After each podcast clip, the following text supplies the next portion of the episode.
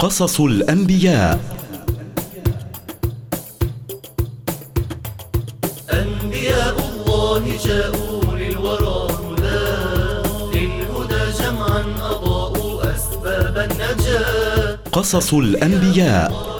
برنامج نستعرض فيه سير بعض أنبياء الله من لدن آدم عليه السلام إلى سيدنا محمد صلى الله عليه وسلم لنتعلم منها الصبر ولنستخلص المواعظ والعبر ولتكون منارة لدروبنا.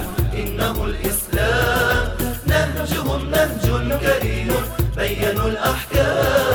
قصص الأنبياء نقدمه في أسلوب شيق خال من الروايات المكذوبة التي كثر انتشارها.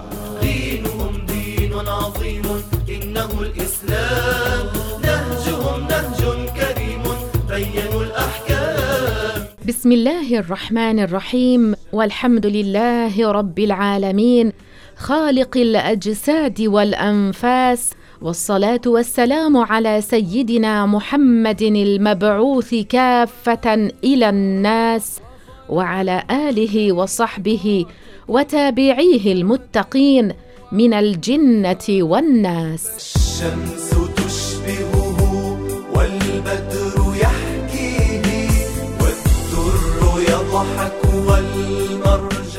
الحمد لله الذي من علينا بهذا الوقت لننقل إليكم فقرات عديدة ومفيدة حملناها لكم ضمن برنامج قصص الأنبياء.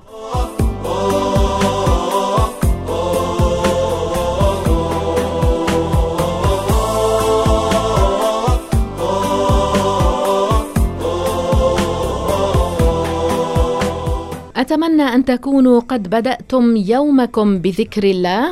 يا طه أدري يا طه أدري هاني شعري ما يوفي فضلك. فقرة احفظ لسانك هي الفقرة الأولى في لقائنا لهذا اليوم، أما الفقرة الثانية فسنكمل معكم كما وعدناكم في قصة سيدنا موسى عليه السلام. وبجمالك فكري سارح يا إمامي.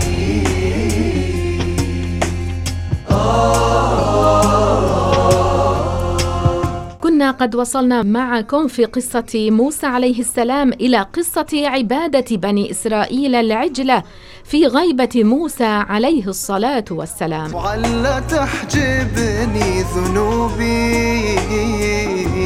نفسي أشوفك واقطع لاجلك سفر.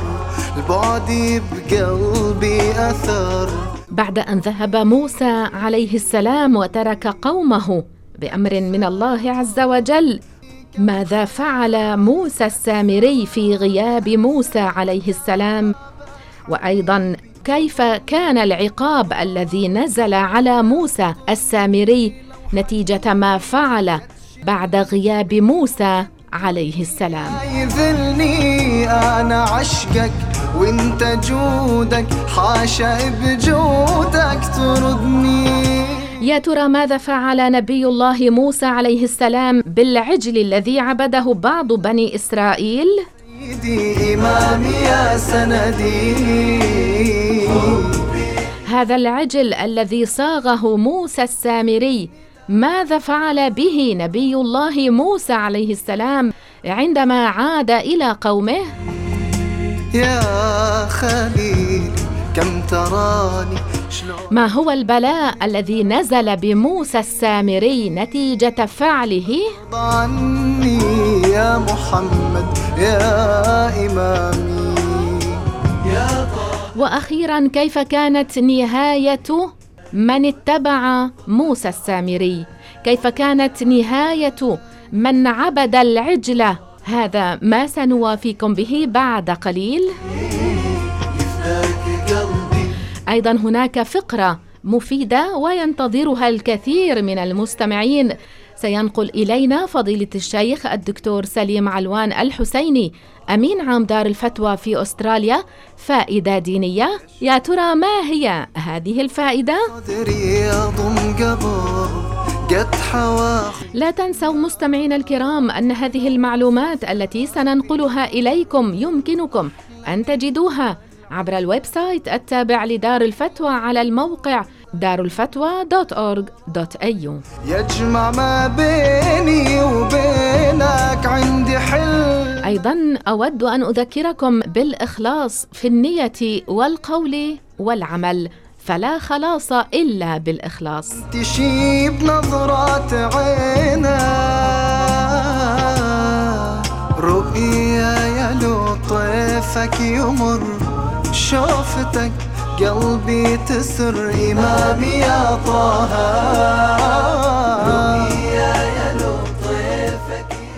احفظ لسانك.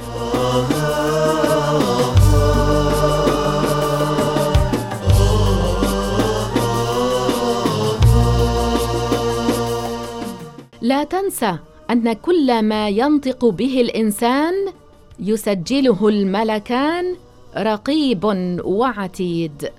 قال الله عز وجل ما يلفظ من قول إلا لديه رقيب عتيد.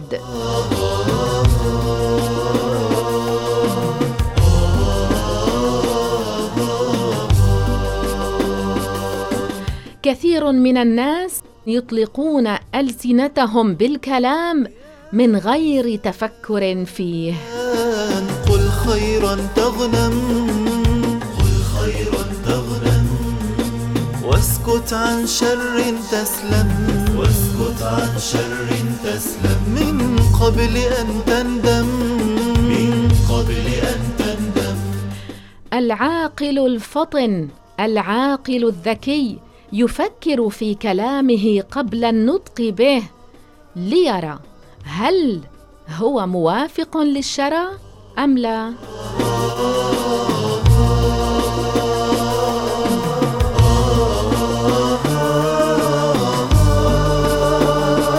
هناك عبارات تناقض الدين. نحاول أن نذكر في هذه الفقرة من هذه العبارات حتى نبتعد عنها. سنحذر اليوم من عبارتين يقولها بعض الناس فليتنبه أتمنى منكم التركيز في كل كلمة تسمعونها عن هذه المسألة. يا لسان قل خيرا تغنم. قل خيرا تغنم. واسكت عن شر. اولا لتعلموا أن المسلمين اتفقوا على أن الله عز وجل لا يحل في مكان. ولا يحويه مكان ولا يسكن السماء ولا يسكن العرش لأن الله عز وجل موجود قبل العرش وقبل السماء وقبل المكان. ويستحيل على الله التغير من حال إلى حال. ويستحيل على الله التغير من صفة إلى صفة أخرى. فهو تبارك وتعالى كان موجودا في الأزل بلا مكان وبعد أن خلق المكان لا يزال موجودا بلا مكان. الله غني عن العالمين أي مستغن عن كل ما سواه. قال رسول الله صلى الله عليه وسلم كان الله ولم يكن شيء غيره. اسمعوا معي ماذا قال الإمام علي رضي الله عنه الخليفة الرابع صهر رسول الله صلى الله عليه وسلم. قال كان الله ولا مكان وهو الآن على ما عليه كان. فكما صح وجود الله بلا مكان وجهة قبل الأماكن والجهات فكذلك يصح وجوده بعد خلق الأماكن بلا جهة ولا مكان وهذا لا يكون نفيا لوجوده تعالى. وحكم من يقول إن الله تعالى في كل مكان أو في جميع الأماكن أنه ارتد عن الإسلام. إذا كان يفهم من هذه العبارة أن الله بذاته منبث أو حال في الأماكن أما إذا كان يفهم من هذه العبارة أنه تعالى مسيطر على كل شيء وعالم بكل شيء فلا يحكم عليه بالردة. لكن انتبهوا يجب النهي عن قول هاتين العبارتين في كل حال.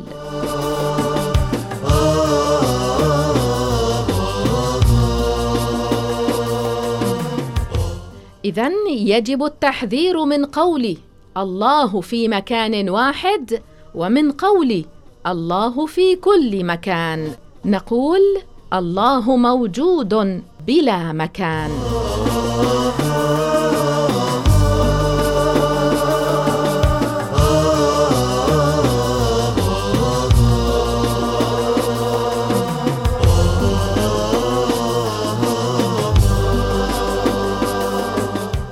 أيضا يجب التحذير من قول بعض الناس التكبر على المتكبر صدقة. انتبهوا جيدا. وحذروا من هذا القول التكبر على المتكبر صدقة. اسمعوا معي قول الله عز وجل ولا تمش في الأرض مرحا إنك لن تخرق الأرض ولن تبلغ الجبال طولا. إن الله عز وجل نهى عباده عن التكبر.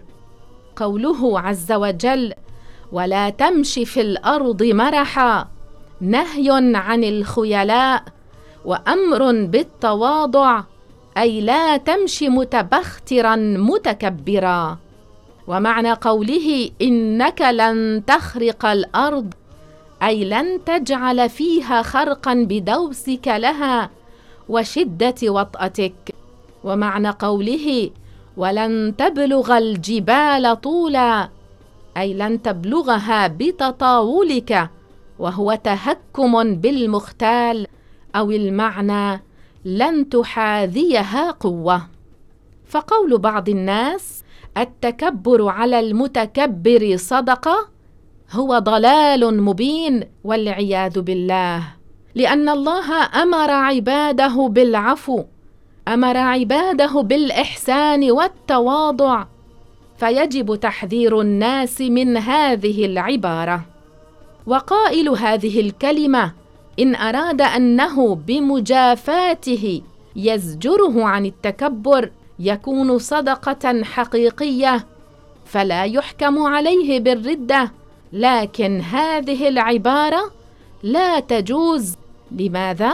لأن التكبر كيفما كان حرام.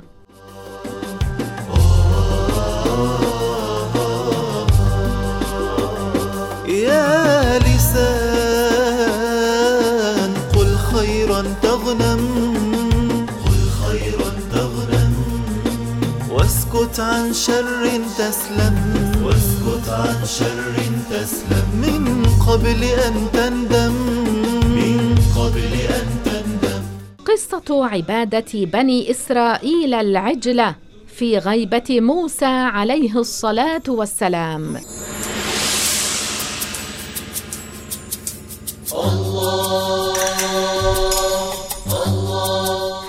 بعد أن ذهب نبي الله موسى عليه السلام إلى جبل الطور لميقات ربه.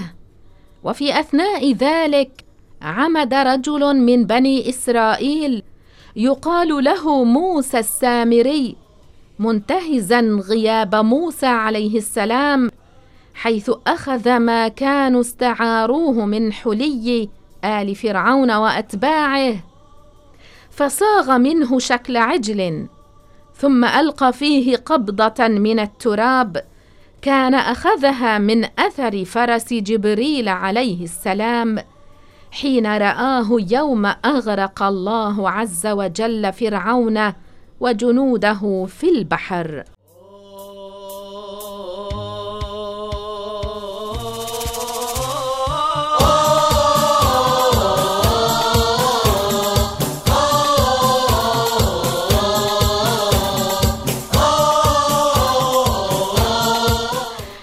فلما ألقاها في فم هذا العجل الذي صاغه صار يخور كما يخور العجل الحقيقي.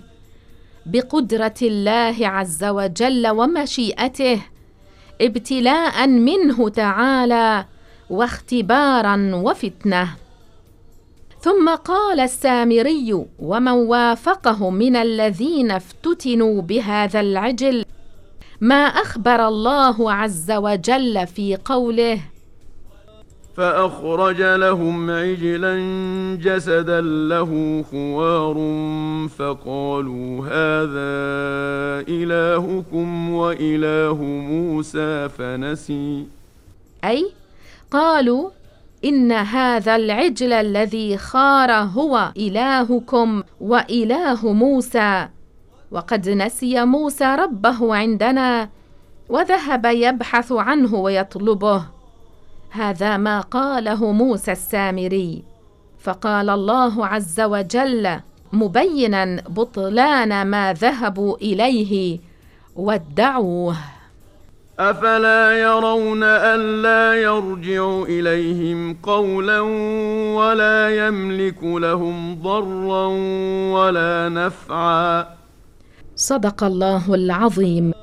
ولما رجع نبي الله موسى عليه السلام إلى بني إسرائيل وفيهم هؤلاء الذين عبدوا هذا العجل ورأى عليه السلام ما هم عليه غضب غضبا شديدا وكان معه الألواح المتضمنة التوراة. فألقى الألواح التي كانت معه من غير استخفاف بها على مكان طاهر. ثم أقبل على هؤلاء الذين عبدوا العجله يعنفهم ويوبخهم على صنيعهم القبيح هذا.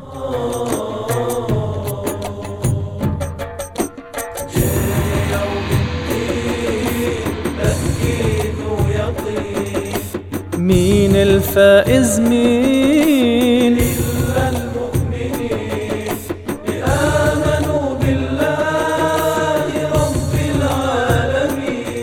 ثم أقبل عليه السلام. على أخيه هارون عليه السلام الذي كان قد استخلفه عليهم في أثناء غيبته وأخذ برأسه ولحيته. يجره إليه ليدنيه ويتفحص الواقعة والأخبار منه من غير أن يقصد موسى عليه السلام أن يهينه ويستخف به. وصار عليه السلام يسأله عما منعه أن يتبعه ليخبره بما فعله هؤلاء من عبادة العجل. فخاف هارون عليه السلام بما فعل أخوه موسى معه في شدة غضبه أن يسبق إلى قلوب قومه ما لا أصل له ويظن به ما لا يليق. قال يا ابن أم لا تأخذ بلحيتي ولا برأسي. إني خشيت أن تقول فرقت بين بني إسرائيل ولم ترقب قولي فبين هارون لأخيه موسى عليه السلام أنه خاف إن تركهم وجاءه ليخبره بأمرهم أن يقول له موسى عليه السلام تركتهم وجئتني؟ وهو قد استخلفه عليهم في فترة غيابه.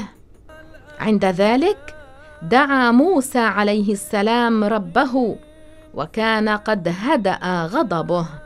وقد كان نبي الله هارون عليه السلام نهى هؤلاء الذين عبدوا العجل عن عبادته أشد النهي وزجرهم عنه زجرا شديدا. ما الأتقياء في اليوم العظيم في يوم الجزاء بسرور ونعيم مو يلقون عناء مو يفوتون الجحيم. قدر الله عز وجل أمر هذا العجل وجعله يخور خوران العجل فتنة واختبارا لكم.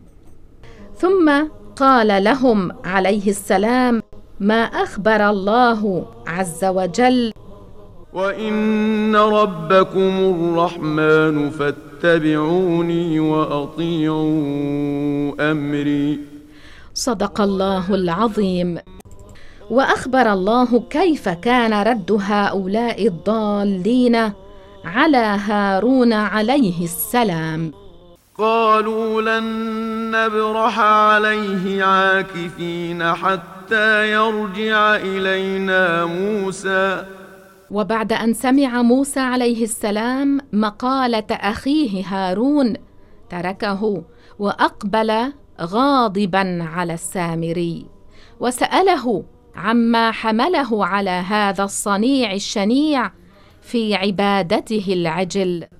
ودعوة الناس إلى عبادته واتخاذه إلها فأخبره موسى السامري بأنه رأى جبريل عليه السلام راكبا فرسا يوم أغرق الله فرعون وجنوده في البحر وأنه أخذ قبضة من أثر التراب الذي كان تحت حافر فرسه وألقاه في فم هذا العجل المصنوع من الذهب. كما سولت له نفسه ذلك وزينت حتى كان من أمر العجل المصوغ ما كان. ولما سمع موسى عليه السلام مقالة السامري وبخه وعنفه بشدة على عبادته لغير الله. ثم دعا عليه الا يمس أحدا ولا يمسه أحد ما دام في حياته. فقد عاقبه الله في دنياه بذلك وألهمه أن يقول لا مساس. فكان السامري إذا لقي أحدا يقول لا مساس أي لا تقربني ولا تمسني. وصار يهيم في البرية. صار السامري يهيم في البرية مع الوحوش والسباع. لا يمس أحدا ولا يمسه أحد. وكان نبي الله موسى عليه السلام قد توعده على كفره بالعذاب الأليم في الآخرة. الفؤاد فاعمل للخلاص في يوم المعاد. بالمقدور اقنع حل العسير بالمقدور اقنع إن حل العسير ماذا فعل نبي الله موسى بالعجل؟ أحظى بالكمال. عمد نبي الله موسى إلى العجل الذي عبده بعض بني إسرائيل بطلب من السامري فأحرقه بالنار ورمى رماده في البحر. ثم توجه نبي الله نحو بني إسرائيل وأخبرهم أن الله عز وجل هو الإله الذي يستحق العبادة وحده ولا إله غيره.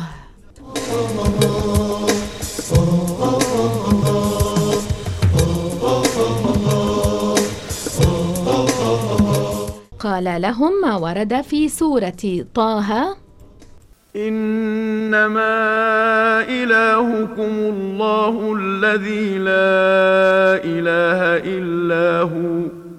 وسع كل شيء علما. ثم أمر موسى عليه السلام بني إسرائيل بالشرب من البحر الذي رمي فيه رماد العجل الذي أحرقه موسى. فمن كان من عابدي العجل علق على شفاههم. من ذلك الرماد ما يدل عليه.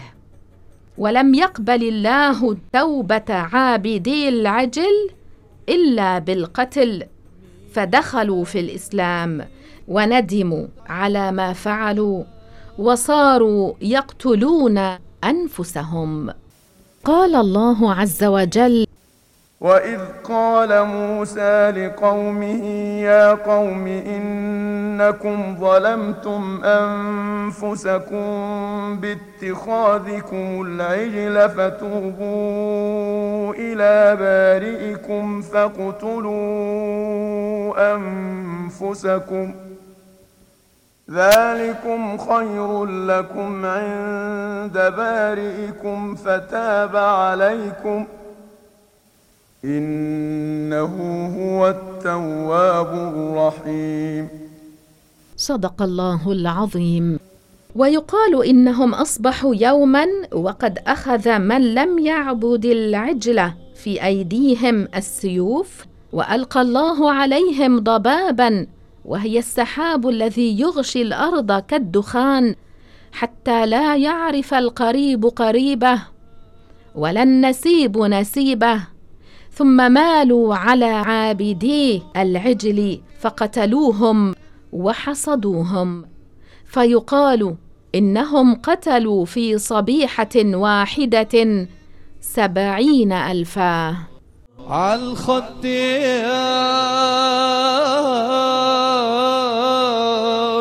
اذا من كان من عابدي العجل علق على شفاههم. من ذلك الرماد ما يدل عليه.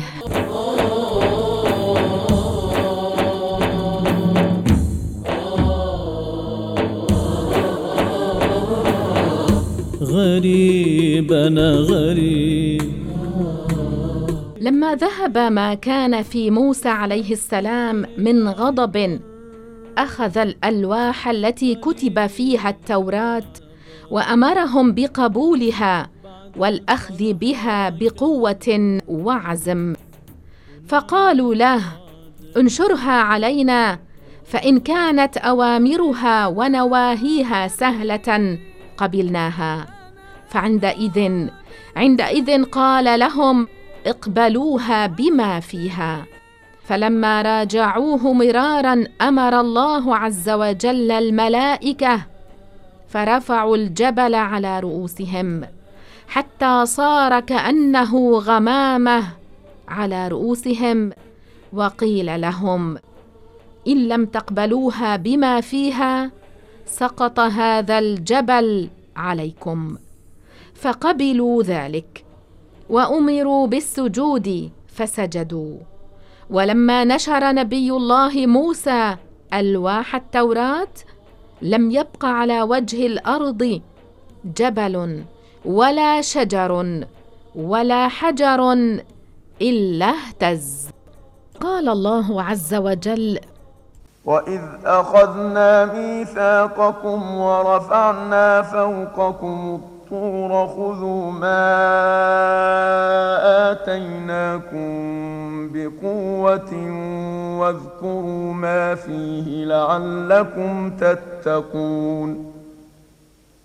ثم توليتم من بعد ذلك فلولا فضل الله عليكم ورحمته لكنتم من الخاسرين انقلع جبل الطور وصار فوق رؤوسهم أظلهم فخافوا أن يهلكوا.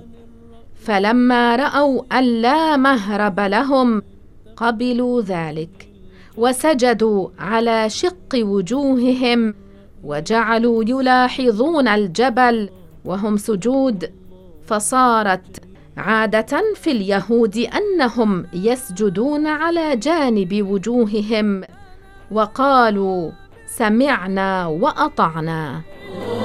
عن هالدنيا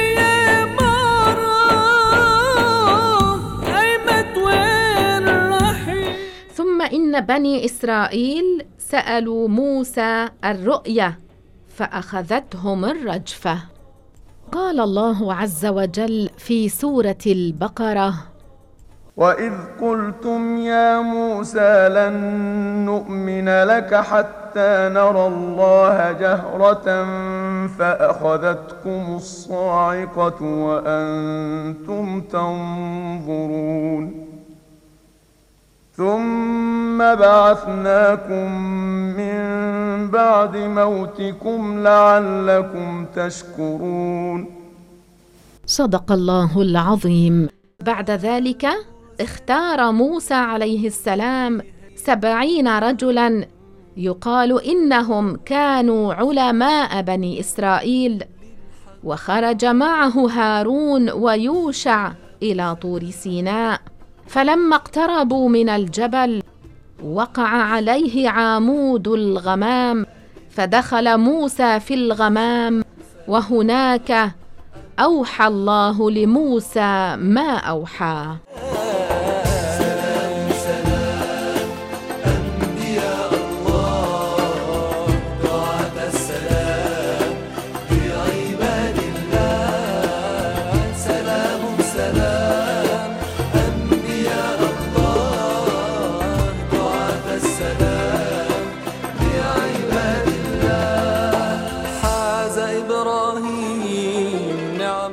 وقال الله عز وجل في سورة الأعراف واختار موسى قومه سبعين رجلا لميقاتنا فلما أخذتهم الرجفة قال رب لو شئت أهلكتهم من قبل وإياي. أتهلكنا بما فعل السفهاء منا إن هي إلا فتنتك تضل بها من تشاء وتهدي من تشاء أنت ولينا فاغفر لنا وارحمنا وأنت خير الغافرين واكتب لنا في هذه الدنيا حسنة وفي الآخرة إنا هدنا إليك. قال عذابي أصيب به من أشاء ورحمتي وسعت كل شيء. فسأكتبها للذين يتقون ويؤتون الزكاة والذين هم بآياتنا يؤمنون. صدق الله العظيم.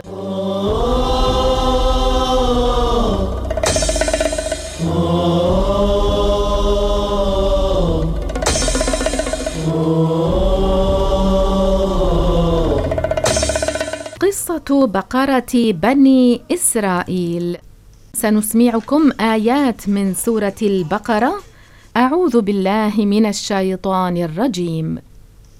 واذ قال موسى لقومه ان الله يامركم ان تذبحوا بقره.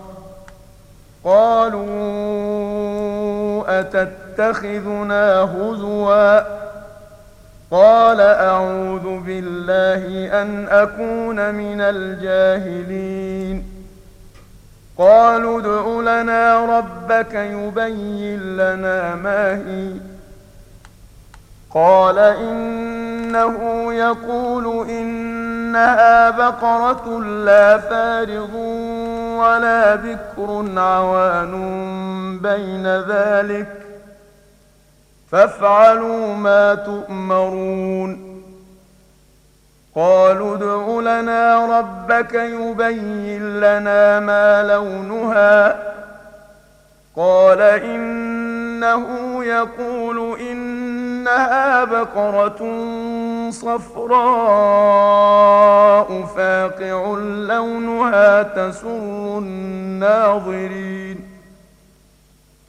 قالوا ادع لنا ربك يبين لنا ما هي. إن البقرة شابه علينا وإنا إن شاء الله لمهتدون. قال إنه يقول إنها بقرة لا ذلول تثير الأرض ولا تسقي الحرث مسلمة لا شية فيها. قالوا الآن جئت بالحق فذبحوها وما كادوا يفعلون. واذ قتلتم نفسا فاداراتم فيها والله مخرج ما كنتم تكتمون فقلنا اضربوه ببعضها كذلك يحيي الله الموتى ويريكم اياته لعلكم تعقلون صدق الله العظيم.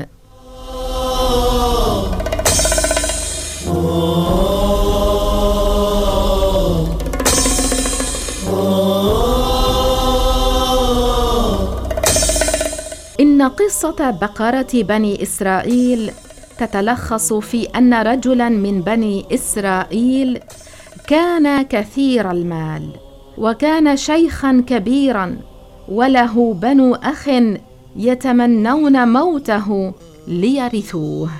فعمد أحدهم فقتله في الليل وطرحه في مجمع الطرق وقيل على باب رجل منهم.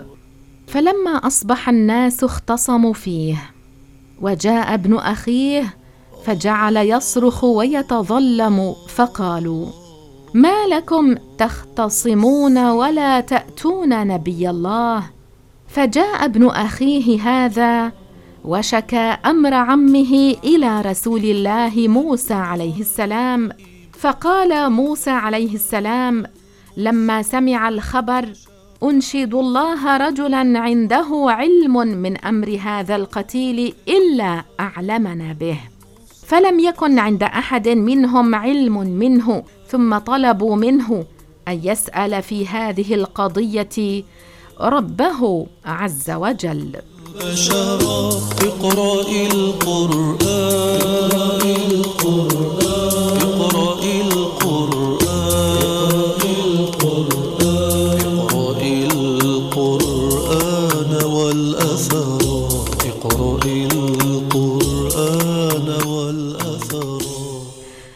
فسال موسى عليه السلام في هذه القضية ربه عز وجل فأمره الله تعالى أن يأمرهم بذبح بقرة.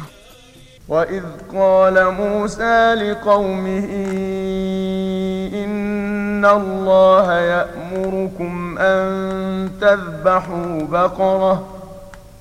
قالوا اتتخذنا هزوا. فقالوا له نحن نسألك عن أمر هذا القتيل وأنت تقول لنا هذا؟ قال أعوذ بالله أن أكون من الجاهلين. أي أعوذ بالله أن أقول غير ما أوحي إلي. ولو أنهم عمدوا إلى أي بقرة فذبحوها لحصل المقصود منها. ولكنهم شددوا فشدد الله عليهم فقد سألوا عن صفتها ثم عن لونها ثم عن سنها فأجيبوا بما عز وجوده فيهم. في الظلم والسنا في الكائنات. والمقصود أنهم أمروا بذبح بقرة عوان وهي الوسط النصف بين الفارض وهي الكبيرة والبكر وهي الصغيرة. ثم شددوا وضيقوا على أنفسهم فسألوا عن لونها فأمروا بصفراء فاقع لونها أي مشرب بحمرة تسر الناظرين. وهذا اللون عزيز يصعب وجوده. ثم شددوا على أنفسهم أيضا.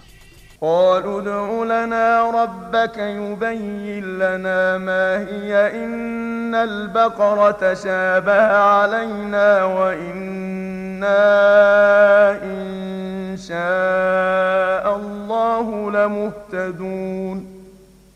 فأجابهم موسى عليه السلام بما أخبر الله سبحانه وتعالى.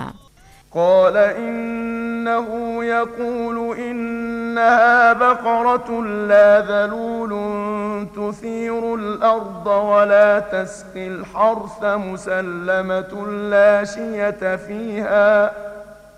قالوا الآن جئت بالحق فذبحوها وما كادوا يفعلون.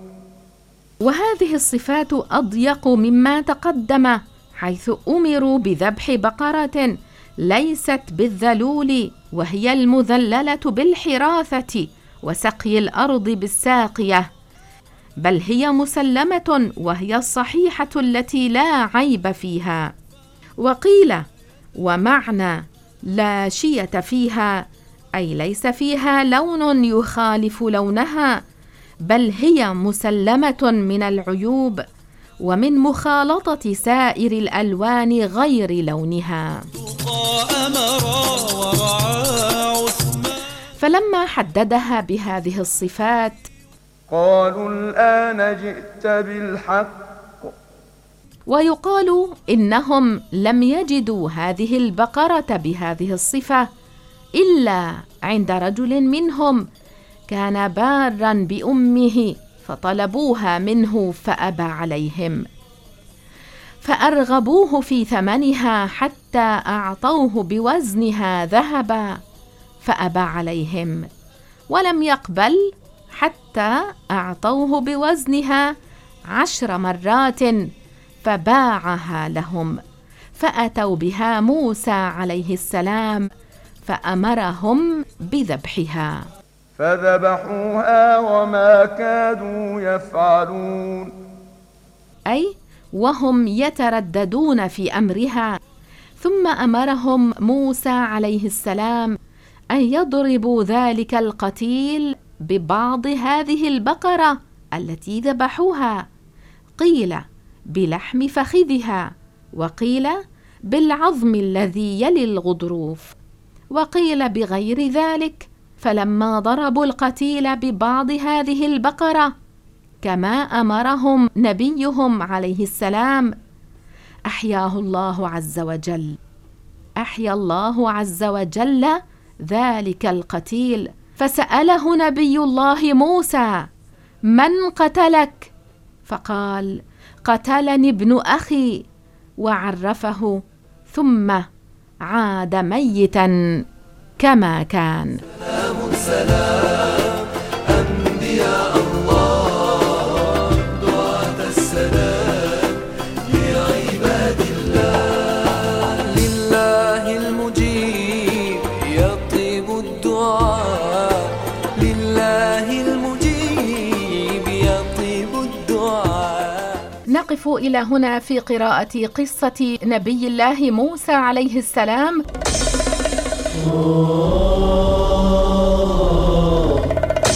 لكم مني أطيب التحيات. دمتم بألف خير وإلى اللقاء. قصص الأنبياء. أنبياء الله جاءوا للورى هدى.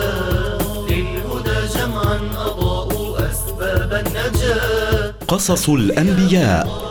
برنامج نستعرض فيه سير بعض أنبياء الله من لدن آدم عليه السلام إلى سيدنا محمد صلى الله عليه وسلم لنتعلم منها الصبر ولنستخلص المواعظ والعبر ولتكون منارة لدروبنا.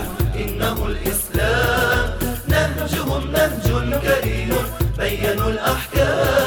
قصص الأنبياء نقدمه في أسلوب شيق خال من الروايات المكذوبة التي كثر انتشارها. دينهم دين عظيم.